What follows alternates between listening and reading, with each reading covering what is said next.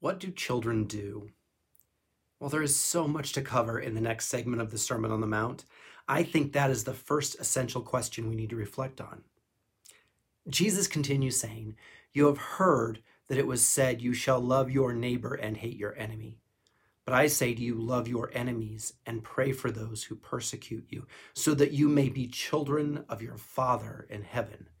For he makes his sun rise on evil and on the good, and sends rain on the righteous and on the unrighteous. For if you love those who love you, what reward do you have? Do not even the tax collectors do the same?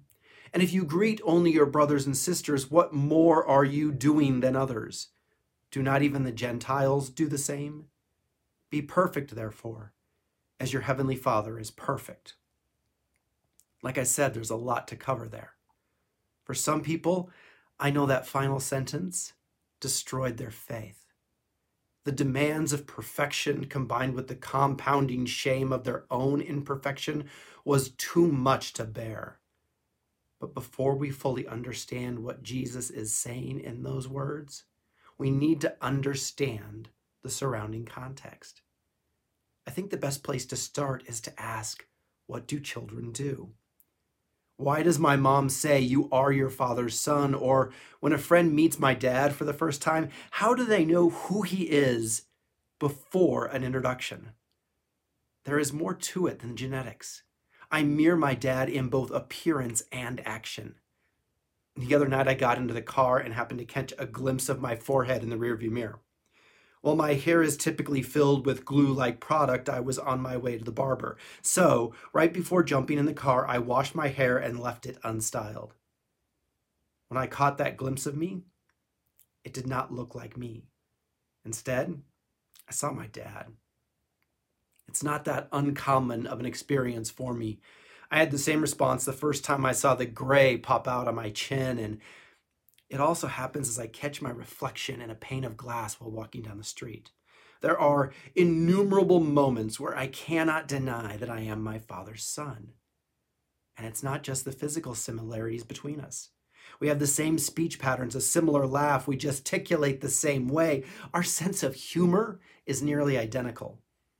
My responses are often sharp and to the point, just like his. I inherited my temper from him and my compulsion to be right. But those last two are not unique to my biological father and I. Rather, they are very common traits amongst American men, especially those of European descent. That is because we all have the same archetypal father, the Roman god Saturn. While Saturn started out as the god of agricultural and generativity, who helped create early Roman civilization, he ultimately became a tyrant like his father Uranus. The same is true of Saturn's son Zeus. Jungian psychologist and author James Hollis writes Most men through history have grown up under the shadow of Saturnian legacy. They have suffered from the corruption of empowerment, driven by fear, wounding themselves and others. Modern men may feel there are no alternatives, that Saturn's legacy is the only game in town. All of this imaging, reflection, mimicking, and mirroring is what Jesus gets at when he says, so that you may be children of your Father in heaven. This is not about being good so God will love you. This is about being like the God you know. So, what is the God you know like?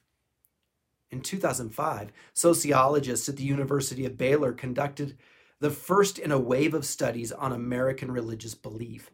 They concluded that Americans held five general perceptions of God. 31.4% saw God as authoritarian, 23% benevolent, 21.4% distant, 16% critical, and 5.2% don't believe God exists at all. For the first four of these, they map out on a graph where the x axis indicates how angry God is, and the y axis focuses on God's engagement of, with the world. This means that 31.4% of Americans in 2005 believed in an engaged and angry God. So if these people are children of their Father in heaven, they too will be engaged and angry. Back in 2005, while responding to this study, I argued in a two faced God, one who is both authoritarian and benevolent. Guess what? I lived a two faced life. This is why I believe there is no more important question that someone studying the Bible can ask than who is the God Jesus calls Father? I actually wrote my entire dissertation on this one question because I realized that my life reflected the God I believed in and I did not like the man I saw in the mirror. So, what is God like?